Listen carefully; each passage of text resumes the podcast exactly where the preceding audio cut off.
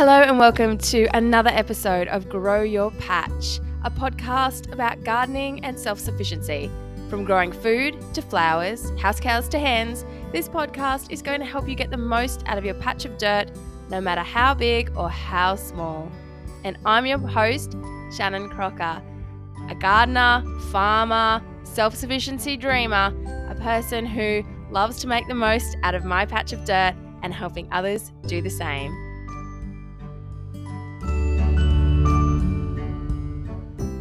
Hello, everybody, and welcome to another episode of Grow Your Patch. Now, I have to say, I am very sorry you're hearing from just me again this week. I had a fabulous person lined up, and we did a great podcast, had a great chat. I learnt heaps. And then when I was going through and putting it all together and editing it, I realized that every few minutes you couldn't hear what she was saying.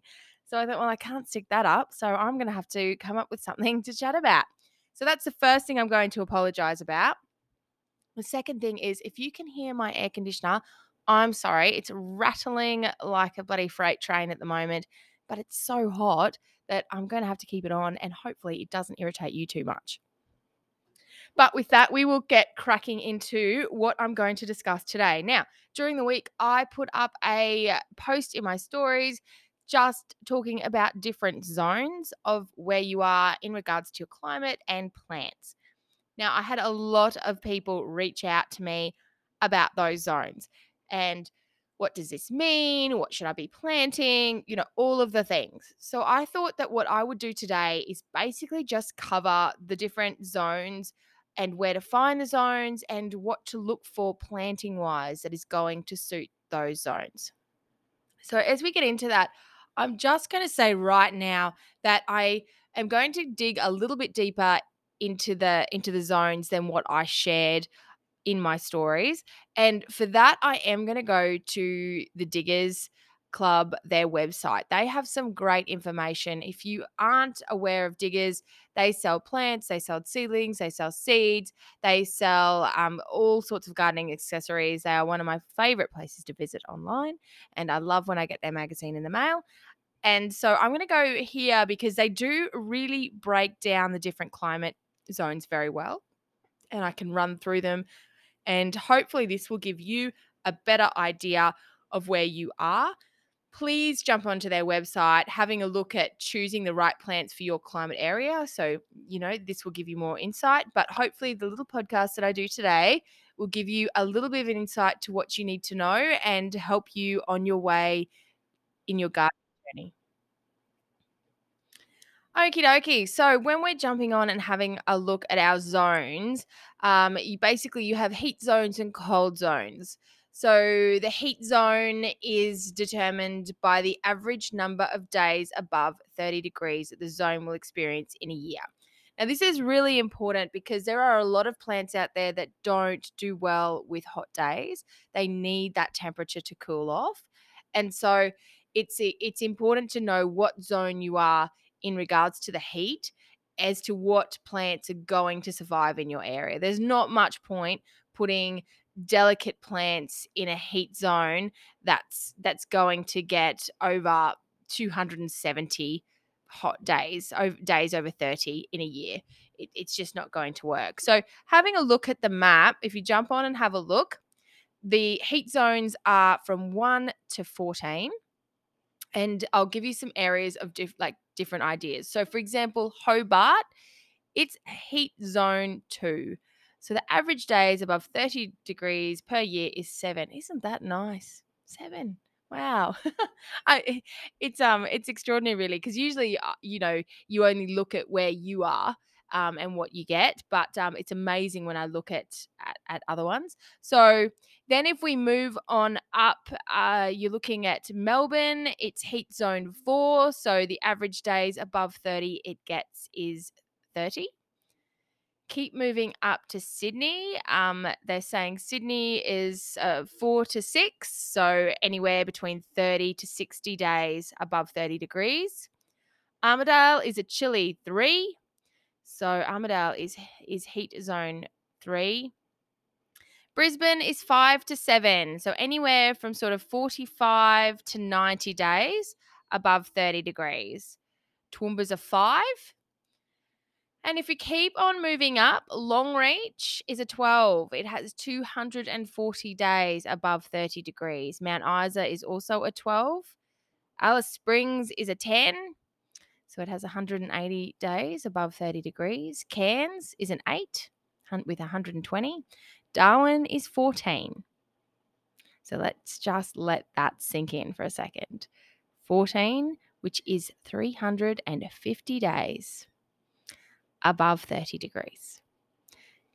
And I am the first to admit I have no clue about gardening in that in that sort of environment, but I am desperately looking to talk to people that are gardening in these heat zones 12, 13, 14, sort of real tropics. So if you are one of those gardeners, I'd love to talk to you. Or if you know a fantastic gardener, please let me know. Send me a message. I would love to interview them. So I hope that's a little bit of a breakdown of your heat zone. So it's a you know heat stress is is a major major cause for of death in plants. So knowing your heat zone and knowing what plants are going to be happy in that zone is very important. Also that's also something that's important is your cold zone. So a cold zone is determined by the absolute minimum temperature that could occur in a given area. So, for example, if a plant has a cold zone rating of 9A, it can survive temperatures as low as minus 7, whereas a plant with a cold zone rating of 10 will likely to be killed by a frost.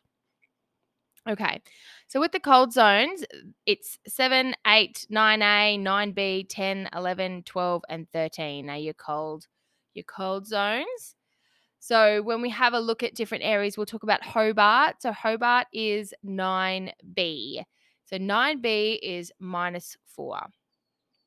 Um, so the temperate areas, which is cold zones 8, 9A, 9B, are places like Canberra, Kalgoorlie, Bendigo, Ballarat, Albury, Wagga Wagga, Bathurst, Orange, Dubbo, Adelaide Hills, Riverland, Riverina, those places. Subtropical includes Brisbane, Sydney, Melbourne, Adelaide, Albany, Bunbury, um, Geelong, Bega, Coffs Harbour, Byron Bay, and the sunny coast.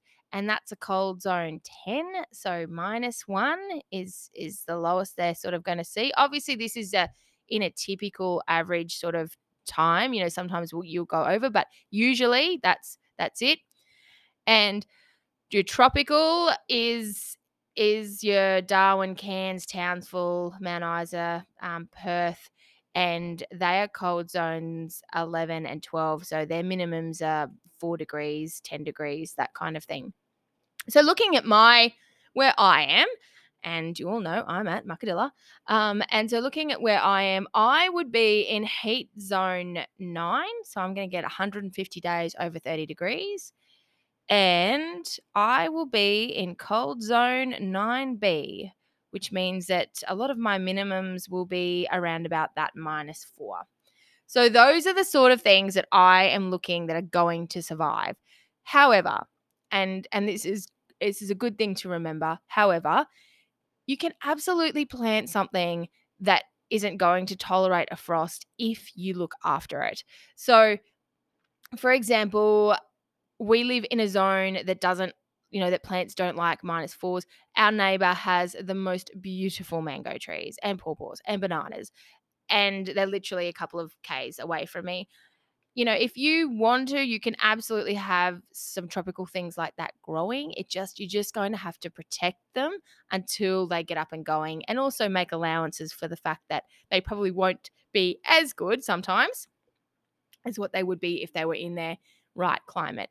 But it's amazing how many plants you can get these days that have um, been adapted to many different environments and can really cope with different climates. So that's important to know too. So if we were to jump into again, like I said, guys, I'm on Diggers, so go and have a look at Diggers. Um, you know, this is where I found out about my zones and where I'm at. And you know, if I go and order plants, um, you know, I have a look obviously by now I've got a bit more of an idea what suits my area, but you know, if you're a completely new gardener, you know, you have no idea. And it's so hard too because you can go shopping at the nurseries or at the hardwares or whatever, and they will have lots of different things in. And some of them may not be suitable for your area at all. They look really pretty, but there's no point. Or it might be the completely wrong time of year to be planting them. So, something to remember. So though, if we go and have a look at um, plants, so you could go and pull up a whole list of plants, and then you can filter it by zones, right? So for example, I can go and click on cold zone nine, which is where I'm at. And it's going to tell me all the things that suit my garden that would survive that cold. And you know, as I'm looking at them, I've got a fair few of these in my garden, or I'm going to add them to my garden. but there's a lot of different things. Now, the other thing is, is when I bought some fruit trees from Diggers uh, last year, I jumped on and did this and chose plants that were going to suit my zone. That's a big one too, like with all your citruses and fruit trees and that kind of thing. There are so many varieties out there do some research and pick ones that are going to suit your zone. That's really, really important. So you've got, I mean, there's literally pages and pages and pages. And and honestly, guys, you can jump on anything on Google and find information about your zone and and things to plant for your zone. Again, as we've said in many other podcasts, it's talking to people from your area, um, who's who's going to, um, you know, they're going to know and have more of an idea and that kind of thing but it's just it's a really important thing i think to know your climate and and to be able to know what plants are going to work well in that pl- climate. As i said it is absolutely perfectly fine to get some plants that are going to need some extra love and care. I am endeavoring to get a mango going again. I haven't haven't done it yet but we had a mango tree and it was going beautifully and we were covering it. Every night that they had a frost forecast, we would cover it and it was surviving, it was doing really well. And then the very last frost of the um, of the winter, for some reason we we just missed it. And you can guess what happened. The end. Poor mango tree. But I'm not deterred. I am convinced that I can get nice mangoes here. So I will do it again and I this time I will create a proper proper cover for it that will stay on the entire winter, take it off over summer and and that kind of thing. Well, as I said before, once it, they get up, then they get past that frost risk, but frost risk, but uh, it's just those early stages especially. So guys i hope that has been helpful. It's definitely something to to jump on and have a look for you. Um, definitely by choosing plants appropriate to your climate zone you are off to a good start in your garden. It's going to be a big help. The th- couple of things that are going to be the biggest things in your garden are knowing your soil type knowing the climate knowing the water like what your water's like you know the pH of your soil, all of those things are are a really good start. And if you can get your head around those things, you know, you you and you start picking the right plants for for your zone, you're away. Thanks guys for listening. Tune in next week. Take care. Bye. Just a quick request, guys. If you are enjoying this podcast, I would absolutely love it if you could rate it on whatever platform you are listening to it on and write a little review. All of those things help to bump up my podcast and make it seen by others, and I would truly appreciate it. Thanks.